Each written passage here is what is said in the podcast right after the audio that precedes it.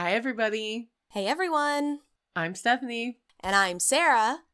And, And this, is. Mm, Dead, Dead Time Time Stories.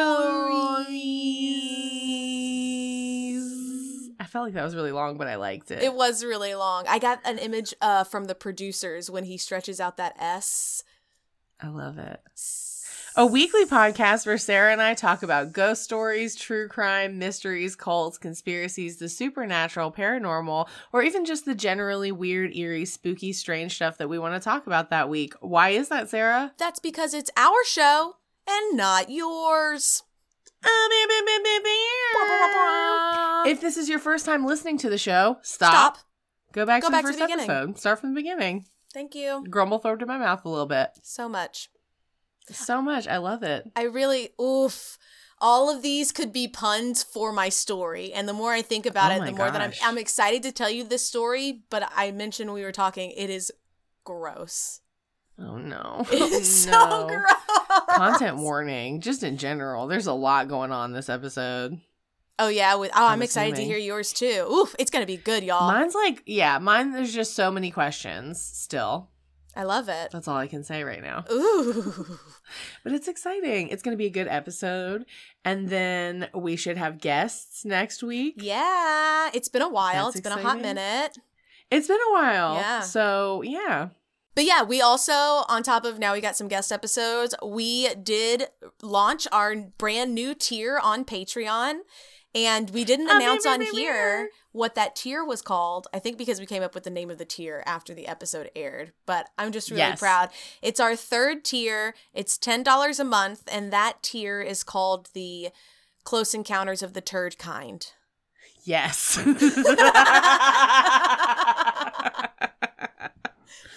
And we went back and so forth for a minute trying to figure it out until we landed on that. But I'm really proud of that. I mean, and we you say we landed on it. Sarah said it, and I was like, it can't be anything else. It has to be that. Because I second guessed it. I was like, that's too long. And She Stephanie did, and was, I was like, like, no. Sarah, that's exactly right.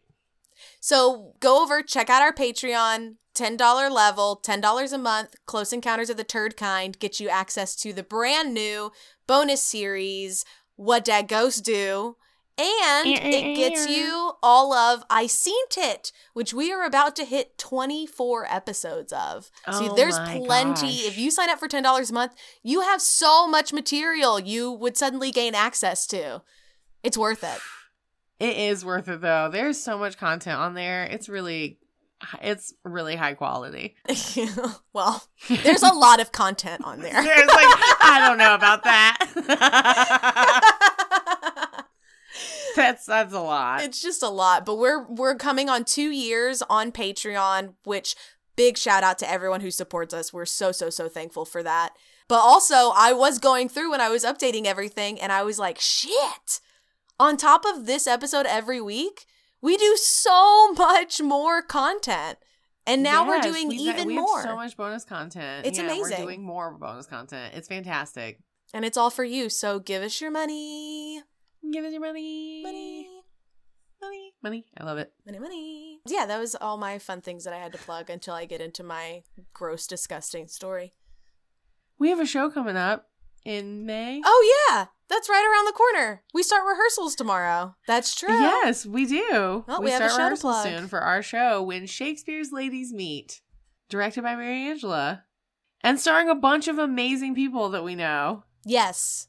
Us, first and foremost. First of all, right? I was like, us. We're in it. You love us, right? First and foremost. Teresa's Um, our in it. friend Tina. Teresa's been on the show. yes. Yep.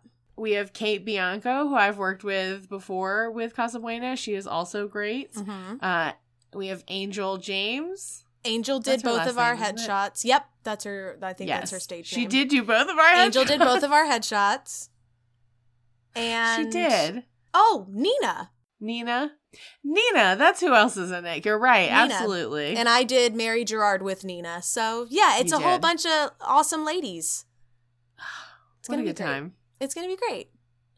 It's I'm gonna be great. And that's coming up in May. I don't have the date in front of me right now, but I will. I don't either, but we'll be talking about it up until May, and then we'll probably talk It's about it for a little bit after it's done.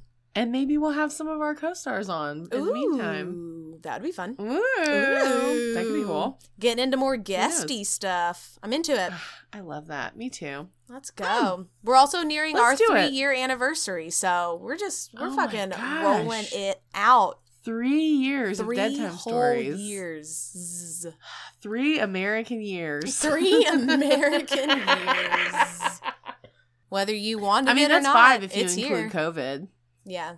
It's crazy that, well, I guess technically a third of our show has been done in COVID. During Corona times. I know. Weird. It's wild. Everything's a third of our show probably well no we don't mention it every week but i mean we've probably mentioned it a lot even just in passing Oh yeah, it's definitely just a point of of regular conversation now because people reach out to us when they start the show and I guess in the beginning I couldn't remember the word for quarantine. word quarantine And everyone is like this is a little hard to listen to. we to. all have been reminded now oh the irony Oh god. I'm we didn't That's what start makes- it.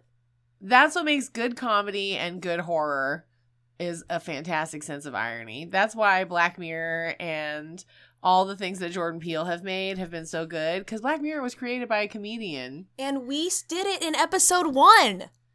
And Why aren't we it. famous? We have this amazing sense of irony of that time we couldn't think of the word quarantine. What's that word? Yeah, we yeah, We finally got it. quarantine. Quarantine. Oh, we know what it is now, bitch. we got it and then we got Between it.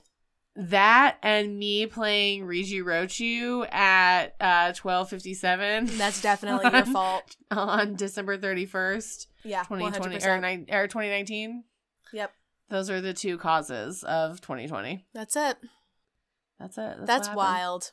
Well, now we're getting into our scary content. that was just the spooky bits. that was just now we're gonna our- get into the fucked up crazy bits. Ooh, girl, you ready? I don't know if I am. I don't know if you are. I don't even know Oh, if no. I'm ready to tell it again because I told a little bit to Charlie's mom and then I was like, maybe Oh, I should have lied and said I was talking about something else instead of Well, actually you telling her what I'm better get ready because I'm about to ask you if you're ready. I think I'm ready. hey, Sarah. Hey, Stephanie. Hey, Hey, Leslie. Y'all, Y'all ready, to talk, about some ghosts? Y'all ready to talk about some ghosts? You're going first, correct? I am. Buckle Oh, up, yes. kids. Oof. Again, I'm buckled. stop. All right. So, before I fully get into this story, I want to say that I had Mm-hmm. no idea about this guy and about this case at all.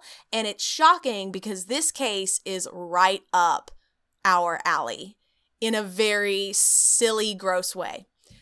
And Oh, it's here, it happened here in Philadelphia. So, we're bringing it back to the Philadelphia roots. It's a Philadelphia true crime story.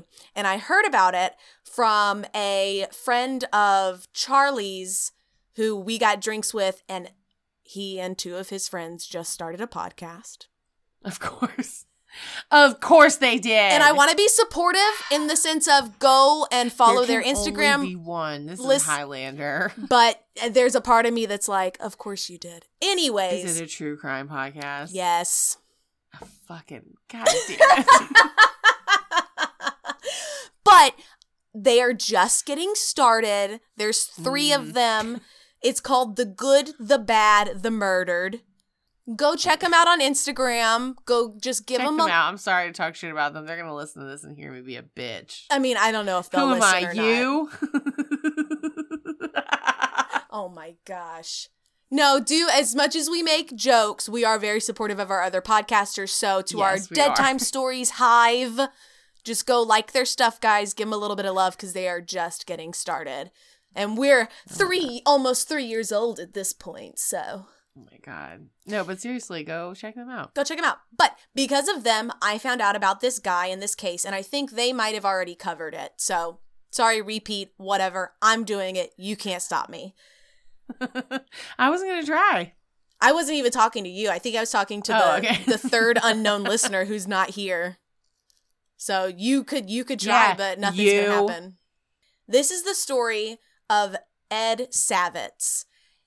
I don't think we have a lot of older Philadelphians who listen to our show, but from what I am aware of, Philadelphians who are even our age, who grew up around here, have heard of this guy. He was Oh, known okay. around for what he did.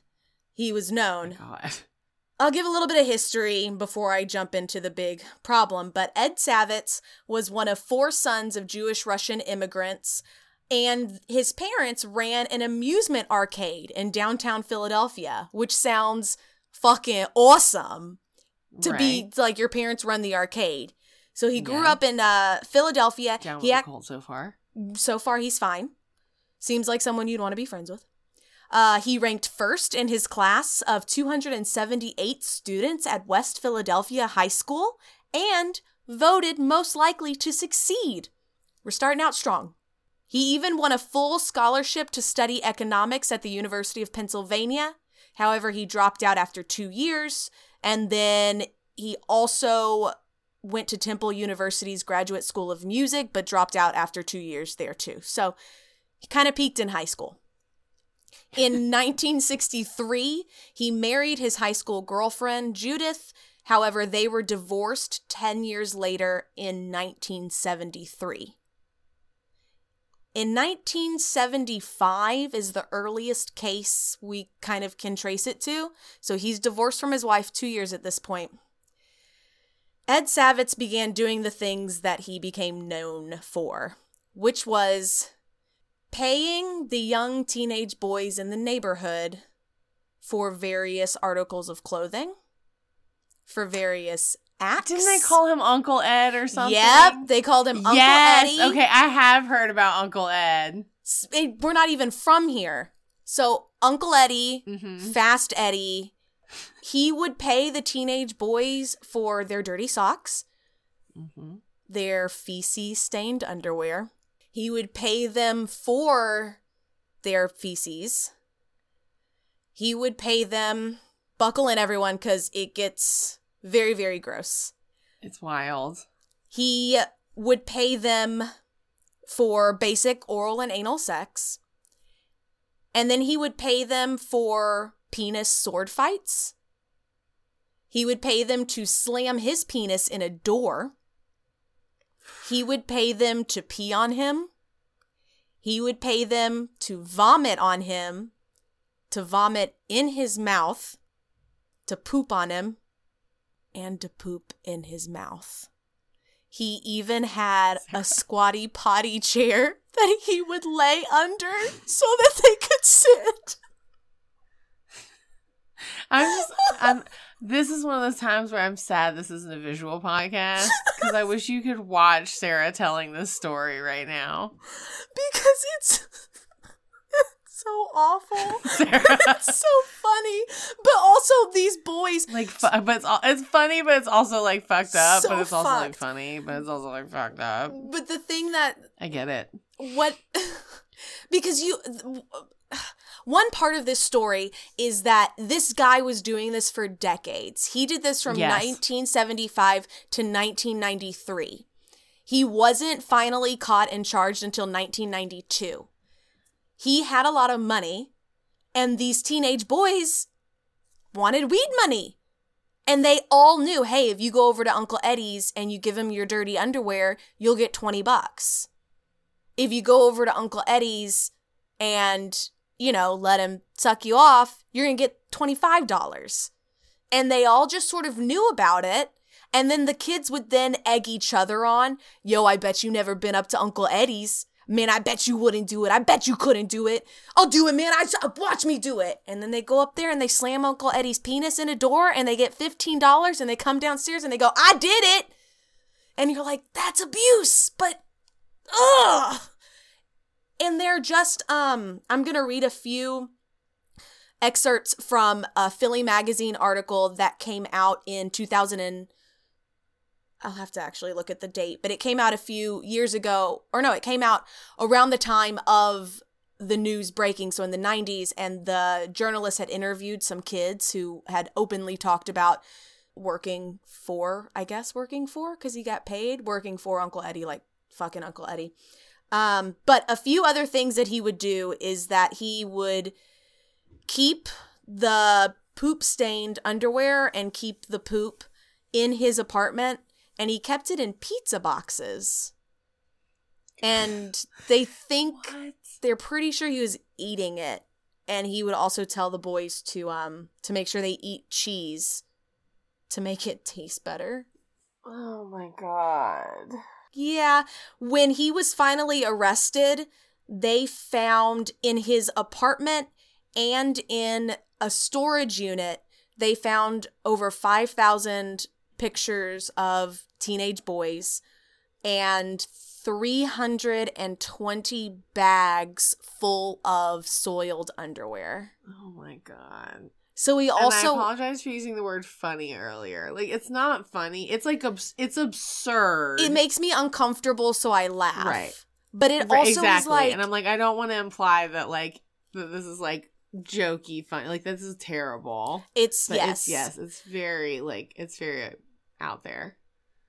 Because ultimately he ends up getting arrested because the boys speak out and Yeah, the, uh, one boy says something and then the police follow him they do a six month investigation and in march of 1992 the investigators installed a wiretap and a hidden camera in his home and the detectives watched as Savitz offered to pay two 15 year old boys for oral sex. And at that point, they were like, Got him!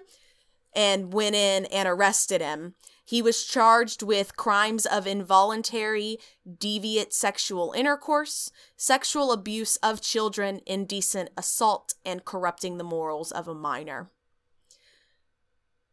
I'm going to read this other article thing first before I get into the final, really, really fucked up part of the story that also put it in the headlines and kept it in the headlines. Because again, the crazy thing about this is he was known in the neighborhood. Everyone knew about Uncle Eddie.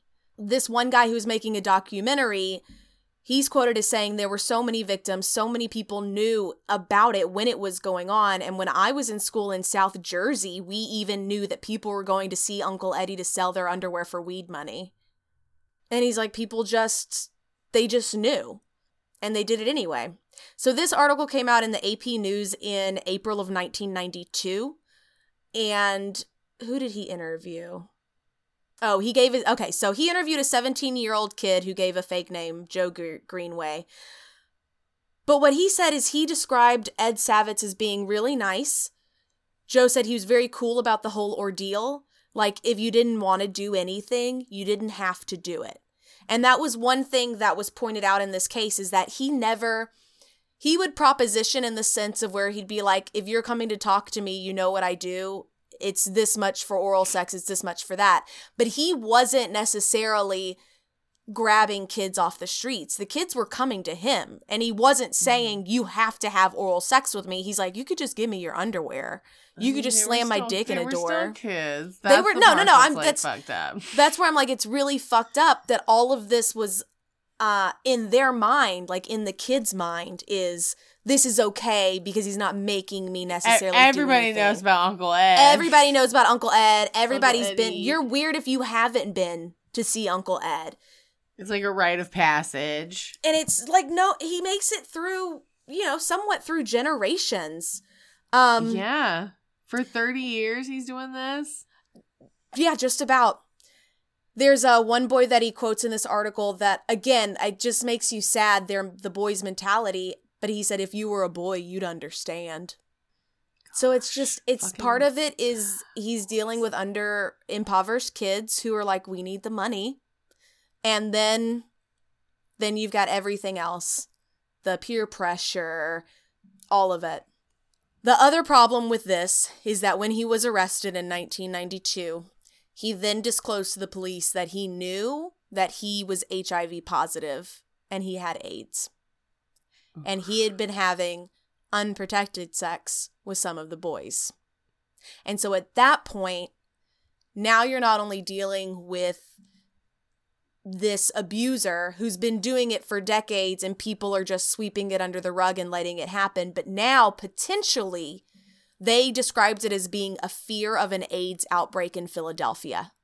because who they had no idea of knowing how many of these boys he had actually fully slept with, how many of them he had used protection with, and how many of them he had not used protection with. So they set up a hotline for people to be able to call in anonymously and be like, hey, I had unprotected sex with Uncle Eddie. And they'd be like, great, come and get tested. Here's what we're going to do. Like, they were telling people, if you interacted with him, please reach out but you know some people were still embarrassed and still didn't reach out and so of course there was this huge fear that it was just going to spread through philadelphia and they had no way of knowing or tracking it you can't contact trace that you know right it's just really really sad and then the other part is you're dealing with the authorities who again are marginalizing this demographic of people, this demographic of boys who are being assaulted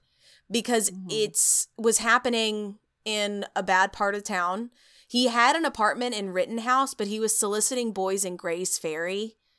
Mm-hmm. Um and a lot of them just sort of laughed at it. They knew he was around for 20 years and then the authorities are like it's, you know, it's the kids no one cares about. Where's the last thing that I want to? Oh, the district attorney. Here it is. At this point in 1992, when the district attorney made an announcement about it, he said something that I think is incredibly problematic. And he said that he spoke on television about the appearance of a moral bankruptcy or a dysfunction on the part of our young males. He said these were not kids who were carried off the street by some hairy handed sexual predator who forced himself sexually on these young people. This is a case, oh, I'm sorry, this district attorney is a female, so this woman is saying this bullshit. Ugh. She said this is a case where it appears as though these young men not only went there many, many times, but recruited their friends, their neighbors, and kids around their block. But a moral bankruptcy? They interviewed a president of the Grays Ferry Community Council who said, I guess there is a moral bankruptcy. But there that's is... what happens with girls too, right? Yep. Like that's what happens with that's what happened with NXIVM mm-hmm. and that's what happened with um uh it's always the it's always the girls recruiting their friends. Yeah. Jeffrey Epstein, that's the other one that I was gonna yes, say. Yeah, So we're gonna be in. like, they were willing participants. They brought their friends in. That's the same thing. That's what happens. Like when they are groomed that mm-hmm. way, when they're really young, they'll start bringing in other people because that also will get some of it off of themselves if they bring and, in new people to do it. And he gave a referral bonus. Yeah. He oh would go through. He had the Grays Ferry High School yearbook and it was basically his directory to his his sources. he would circle. It was like a catalog. Yes, it was a catalog. Like look through and be like, you know, this kid. He looks like he's got good poop. Bring him to me. He looks like he eats a lot of cheese. Bring him. Yes, yes. And they were like, "I'm gonna charge a ten dollar referral fee." He's like, "You got it." They're like, "Cool." Done. But the thing that this um that this last guy said, again, I hate because it's it is victim blaming. It's putting them on putting the everything on these kids. He said there's no doubt that this whole generation here and in Ohio and New York and California, there's a moral bankruptcy among these kids. This is the 90s. They don't go to church. They're out smoking pot. It's all part of the problems of today. Really? Really? Yeah. So that's part of the problem of why this didn't happen is a lot of people still turned a blind eye to it because they were like, well, these kids are out here smoking pot, so fuck them. So he was finally arrested in 1992. They put him on a $3 million bail. He bailed out. The next day, they set it for $20 million. He was stuck in jail. And he died from his AIDS, his disease, in 1993 before he could even stand trial. Jeez Louise. And that's the story of Uncle Eddie, the pooper fetishist of Philadelphia. The Philipooper. Yeah, it is. And it's it's so gross and so disturbing that's wild. But then the small child in me is like, he had a special chair so they could just sit down and he could just roll under it like a car mechanic and just get the perfect Well, angle right on his say- face. I've seen it. I've seen chairs kind of like that in the fetish community, like on Tumblr and stuff. And I guess you could poop on them, but I people usually call them um like queening chairs. the idea is that like a lady could sit there and then somebody could like you know eat her puss and or butt, Oh, okay. Right under. right? All right. But I'm like, I guess you could also poop in one of those if that's your thing. if that's what you wanted. you, I mean, that's what he wanted. Do that. It just makes me think of the like geriatric unit. Uh, There is no part of Oh, that that to me looks sexy. I'm just like, mm, I'm gonna have to use one of those when I'm old and can't fully sit down on a toilet, or like need extra help. so I I will have to slightly kink shame, just his strict kinks, but the fact that he was doing it with boys is too much. But I did, I had to make sure that I paid attention to the timeline because I was like, oh, he got married. Oh my God, was he doing this while he was married? But no, no, he wasn't. And I don't, I would be very interested to break. know.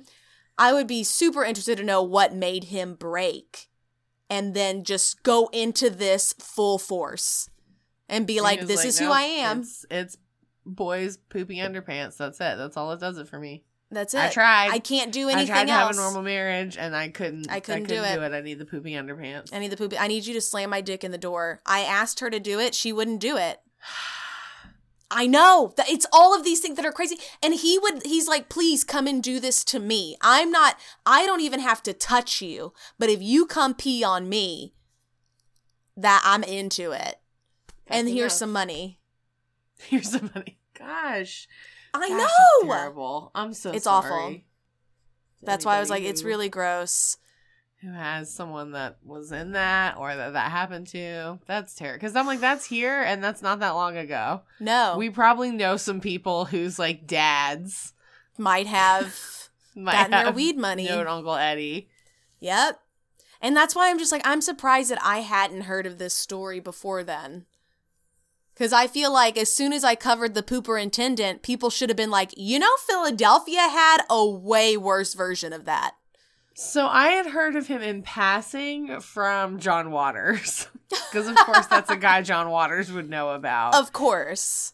But he was just talking about like famous perverts. Yeah. And that was one of the people that he mentioned. He's a and big he one. mentioned like he didn't go into great detail about it. He just mentioned like he was this guy that for decades Mm-hmm. would buy teenagers dirty underpants and people all knew about it. And I and was it's like, gosh, not that's only, oh, not only the underpants. He would just buy their. But that was all he went into. Like I said, yeah, he didn't go Yeah. into greater detail about like everything that he would do. yep. But I was just like wild. So that's my story this week. You're welcome, everybody. Hope you're not eating while you're listening to this. I am so sorry. Congratulations. Stephanie, what are you talking about this week? And that's the first question that I assume will be, there will be many more coming. There are many questions. The first one is the one that you just asked me, which is what I'm talking about this week. I also, ironically, am telling a Philadelphia story. Oh, God. I thought you were going to be like, I'm telling the same story, but I did more research. no. No, I am telling a different story. Oh, I That is love a it. Philadelphia story. Yay, this is a Philly episode. It is, man. Taking it back to our roots. It is. It's a true crime Philadelphia story, I think is what you had said earlier, or a Philadelphia true crime story. One or the other. But that'll be the name of the episode too, probably. I don't know. You know, you're the one who does that. It's not witty enough. It's Philly turd crime. so I'm also talking about a Philadelphia murder. And murder, I don't know if it's a murder. That's a that's a choice word. Whoa. That's the question. That's what makes it so bizarre. Let me let me go back. I'm also talking about a bizarre thing in Philadelphia. Maybe it's a crime. We haven't figured that out. It's been 10 years. Whose death? Let's talk about it. Ooh. So Okay. there was a woman.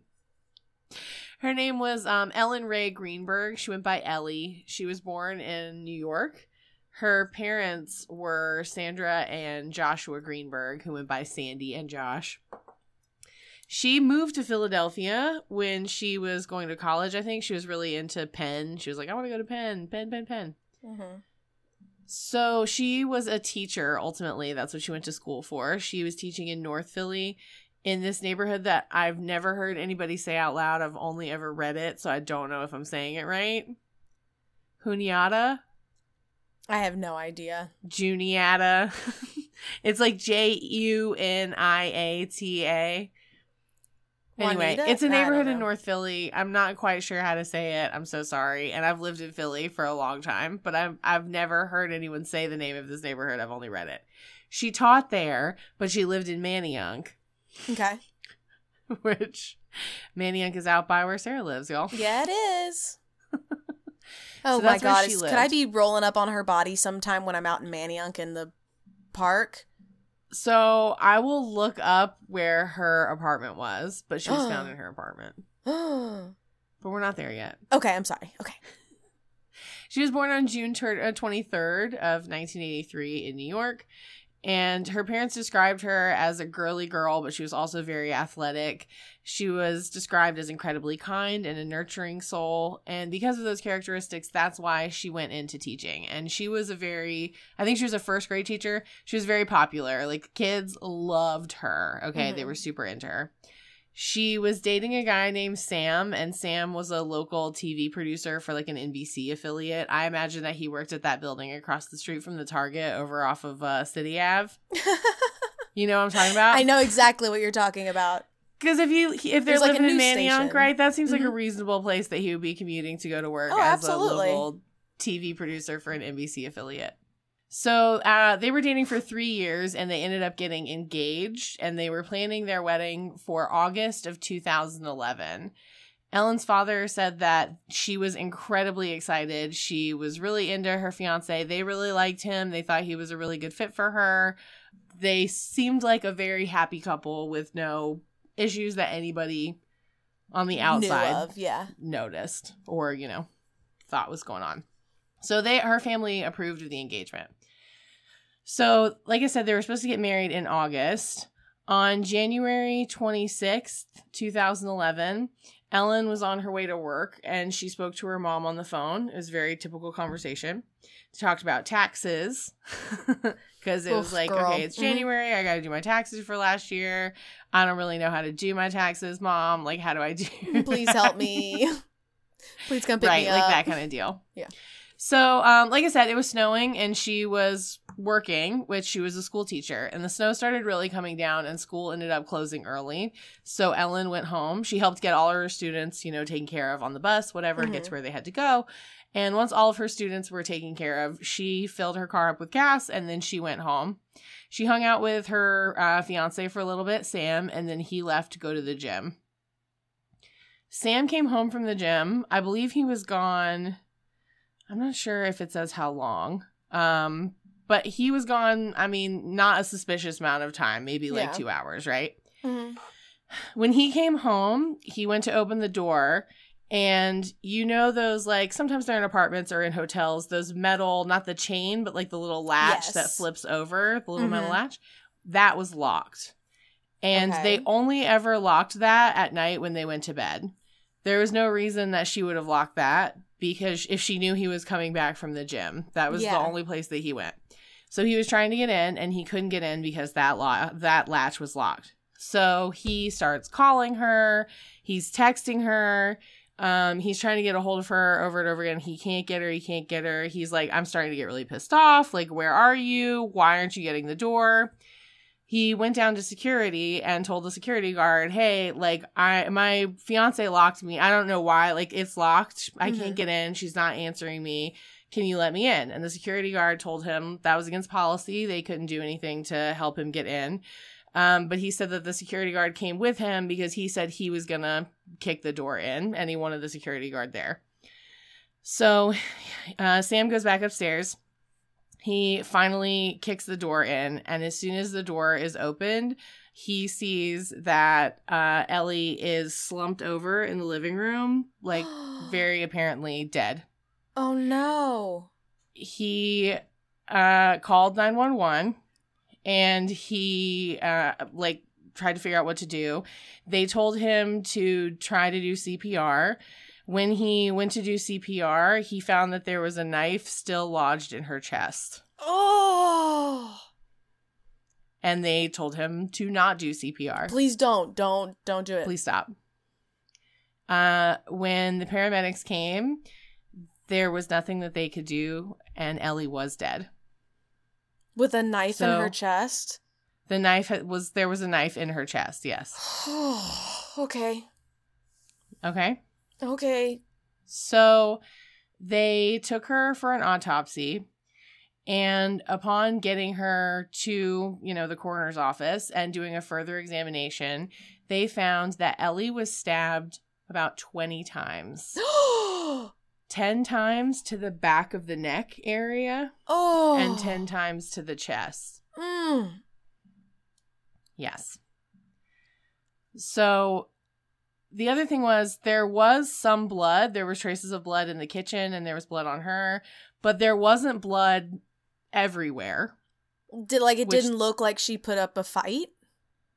She had no defensive wounds. What?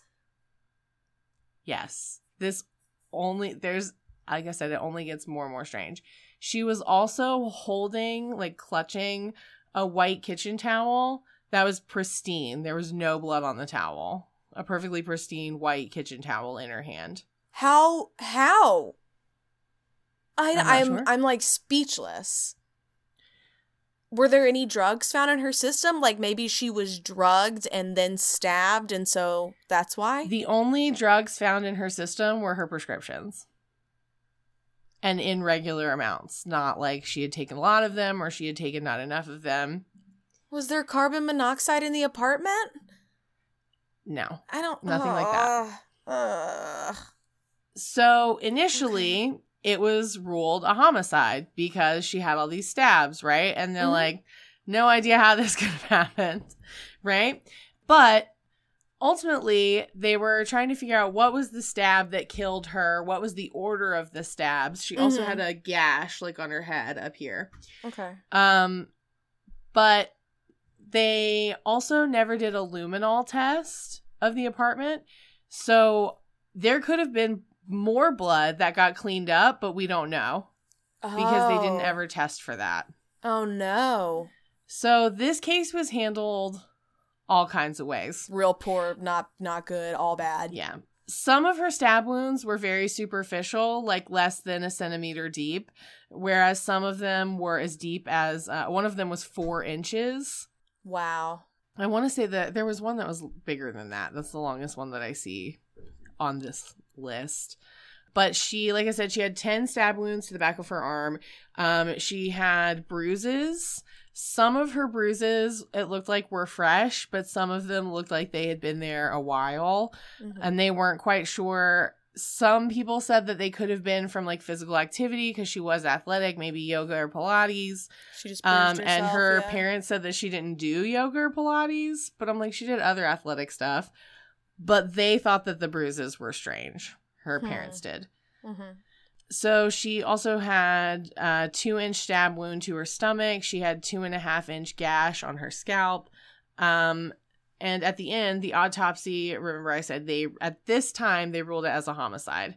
No one from the police station or the medical examiner's office contacted the family about the change in the case. They found out through the news. What? Yeah. I feel like that's not how that's supposed to happen. So one, oh girl, so many things are not how they're supposed to happen. Once the case was ruled a homicide, the Philadelphia Homicide Unit decided to step in and examine the situation.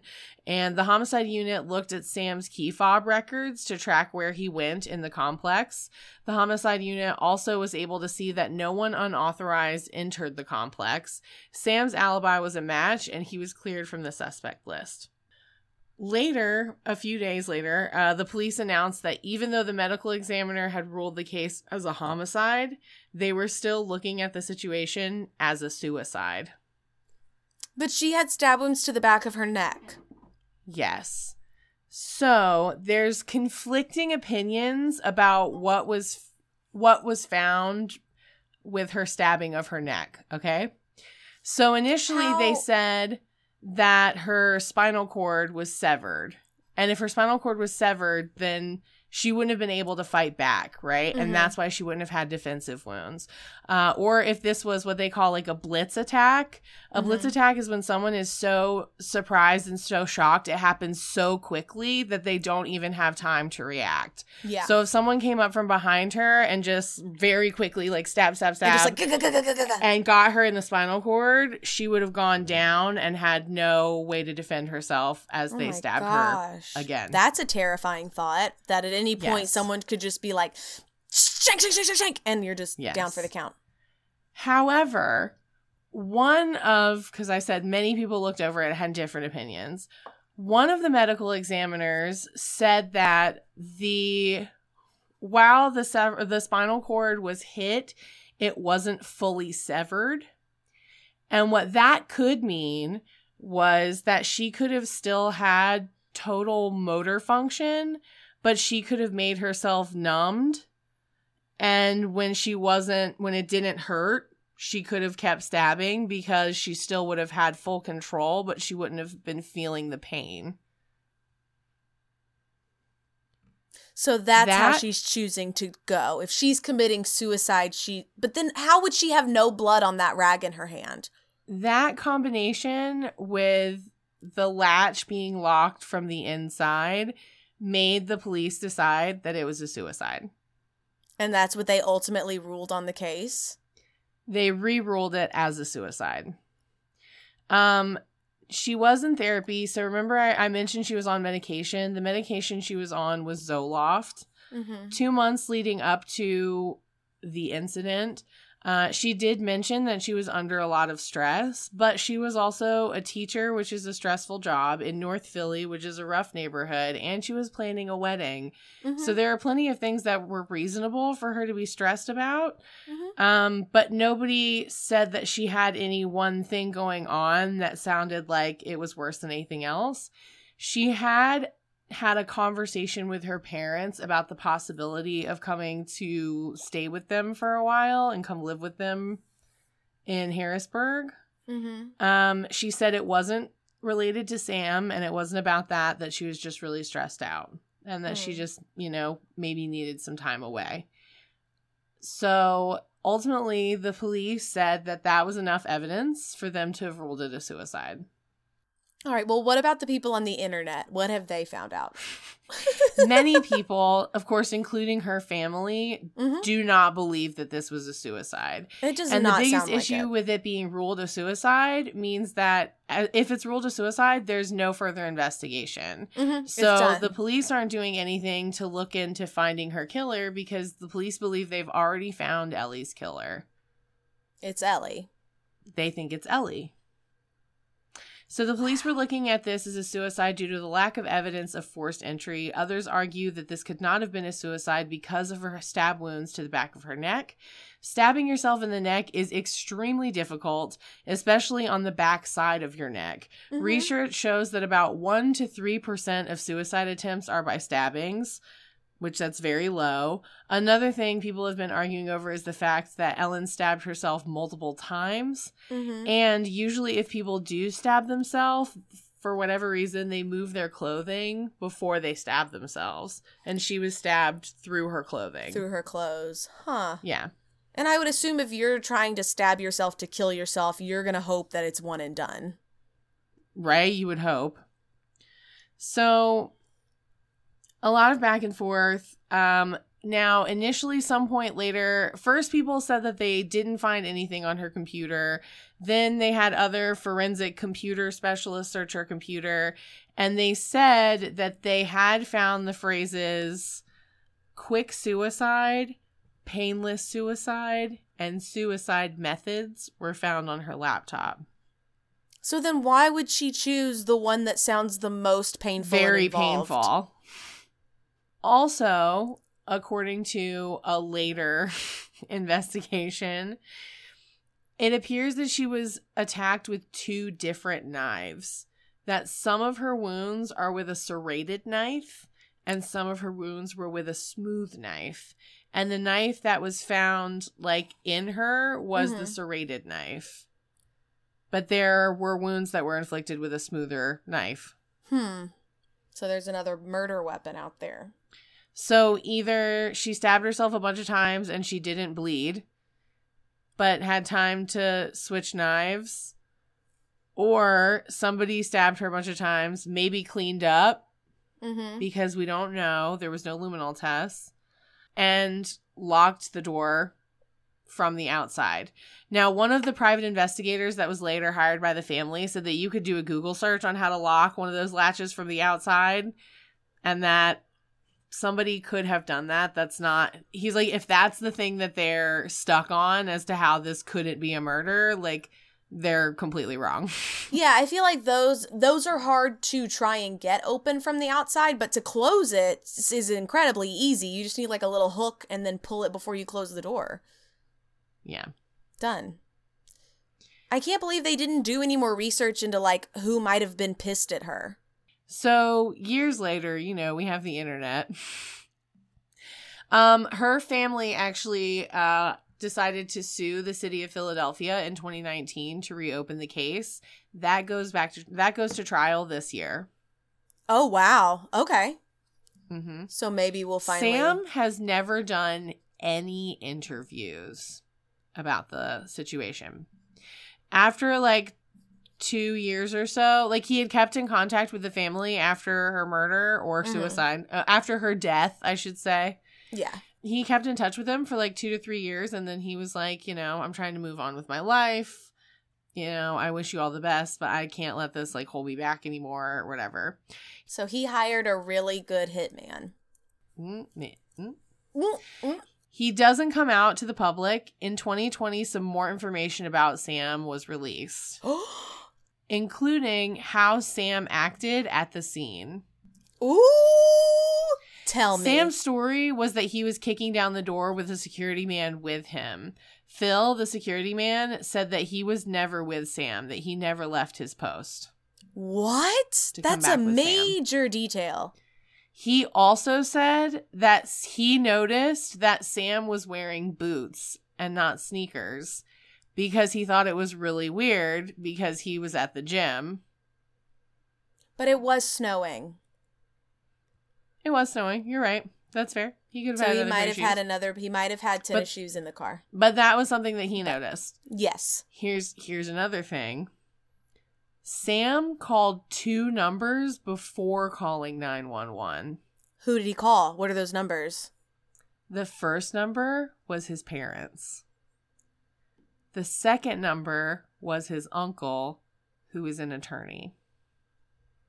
Could be coincidence. My jaw is dropped. Could be. He had Not to call mom and be like, I snapped. You remember how I killed our puppy as a kid? So I snapped bo- again. So both his parents and his uncle were on their way to the scene before he had called 911. The dispatch officer also said that during the call, Sam was completely calm. They also reported that when Sam was asked to perform CPR, he said, Do I have to? This is the woman that you claim to love that you want to spend the rest of your life with. Sam, when he when he said he realized that there was a knife still in Ellen's chest, he said uh, to the dispatch team that she probably fell on it. He did it. Like I mentioned before, it. there was Done. little Case to no blood. closed. There was little to no blood at the crime scene, um, but there was never a luminol test, so we don't know if there had been a lot of blood that was cle that was like cleaned up. It was also recently announced to the public that the door was not kicked down. The door had little to no damage. The only damage found was on the lock, um, and that one of the screw the lock that was like the latched Mhm. lock Yeah. that one but- of the screws was missing. That screw was never seen again. Sam's family returned to the crime scene the day after the crime. They collected Sam's devices and Ellen's laptop and cell phone. So they had those devices before they were handed over to the police. He did it. He did it. He did it. And like JonBenét Ramsey's parents, they're covering up for him. I don't know if they're covering up for him anymore. Like they just they hadn't suspected him at the time. But some of this information like was also like the police really didn't communicate with them. Yeah. So they really didn't know what evidence they had or didn't have. And they were going off of off of um Sam's story. We we got that information from Phil later from investigations done by the people that Ellie's family hired because Yeah. the police aren't investigating. The police were just like, Sam said this, and it kind of looks like it could be a suicide. So we got a lot of other cases to handle right now. Let's just cut this one a suicide and move on. If you're interested in this case, or if you're interested in helping Ellen's family, you can uh, find them on Twitter and on Facebook uh, at Justice for Ellen. That's the tag that they use. And like I said, they are trying to get the Philadelphia Police Department to reinvestigate this case to classify it as a homicide and actually figure try and figure out what happened because they don't believe it's a suicide. So if you're interested in helping them, you should check out their their pages. I don't think it's a suicide. I don't think so either. And I think that the non emotionally responsive fiance had something to do with it. Which it always, and I know this because I listen to a ton of Dateline and right, do this podcast. It's always the spouse. It's always the person that is supposed to is supposed to have your back. Like more than anyone else is supposed to be your person and they're like, I'm gonna take your life. They're the one who fucking ends you. And that Just so you know, that's terrifies me. That's terrifying. Charlie, don't kill me. Please.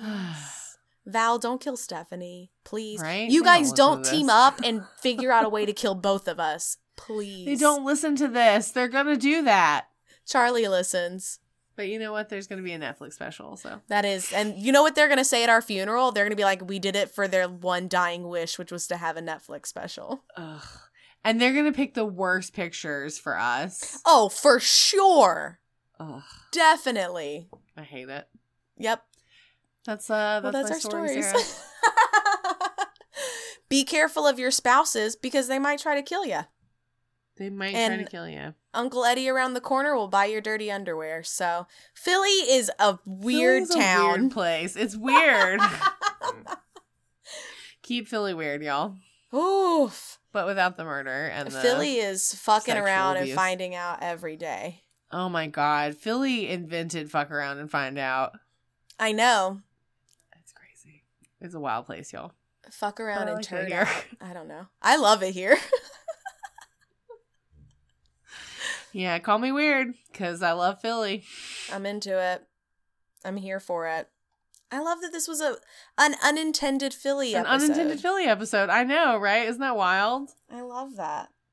I do too. It's great. Going back to our Come roots. to our, our weird city when it's safe to do that. Support Philadelphia and support our podcast. You should subscribe subscribe to our Patreon. We have a one, five, and a brand new ten dollar tier in addition to our fifteen dollar tier. But the new $10 tier is the third one, so you could call it the Close Encounters of the Turd kind. That's what we're going to be calling it. I'm super excited about it. Sign up for the Patreon, get the bonus content. Email us if you like at deadtimestories with a Z at gmail.com. You can also, of course, give us a lot of help by giving us a five star review on iTunes because that's how the little algorithm sends new people to our show so we can berate them and tell them to start at the first episode. Yeah, you idiots. If you made it this far and this is your first episode, woof, get ready. We're about to go in on you. You don't listen to us, do you? I'm sorry, we love you, but please go back to the you. beginning. Thank you so much for supporting our show. I really Thank you. We really, it. we really, really appreciate it. But yeah, that's it. I'm Stephanie, And I'm Sarah. and this, and this has, has been, been, Mm, Dead Time Stories. Thanks for listening. Thank you. Dead Time Stories is hosted by Sarah Heddens and Stephanie C. Kernison. Music and editing by Eric Gershnow. Artwork by Rennie Slackman.